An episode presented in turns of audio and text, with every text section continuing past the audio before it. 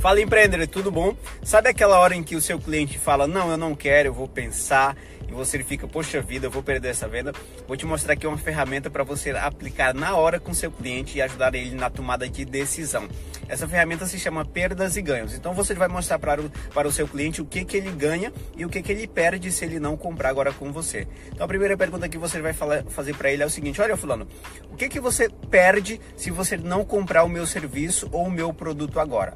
Nesse momento você vai justamente mostrar para ele, olha, você está perdendo isso, isso, isso, isso aqui, se você não comprar agora.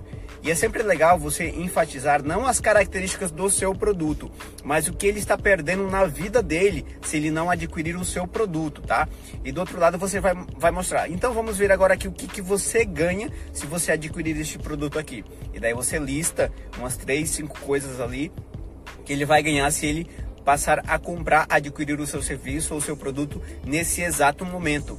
E nesse momento, as pessoas tendem mais a ver o que, que elas estão perdendo do que, que elas estão ganhando. E elas decidem pelo que elas não querem perder, entende? Parece meio louco, mas o ser humano é assim no geral, tá?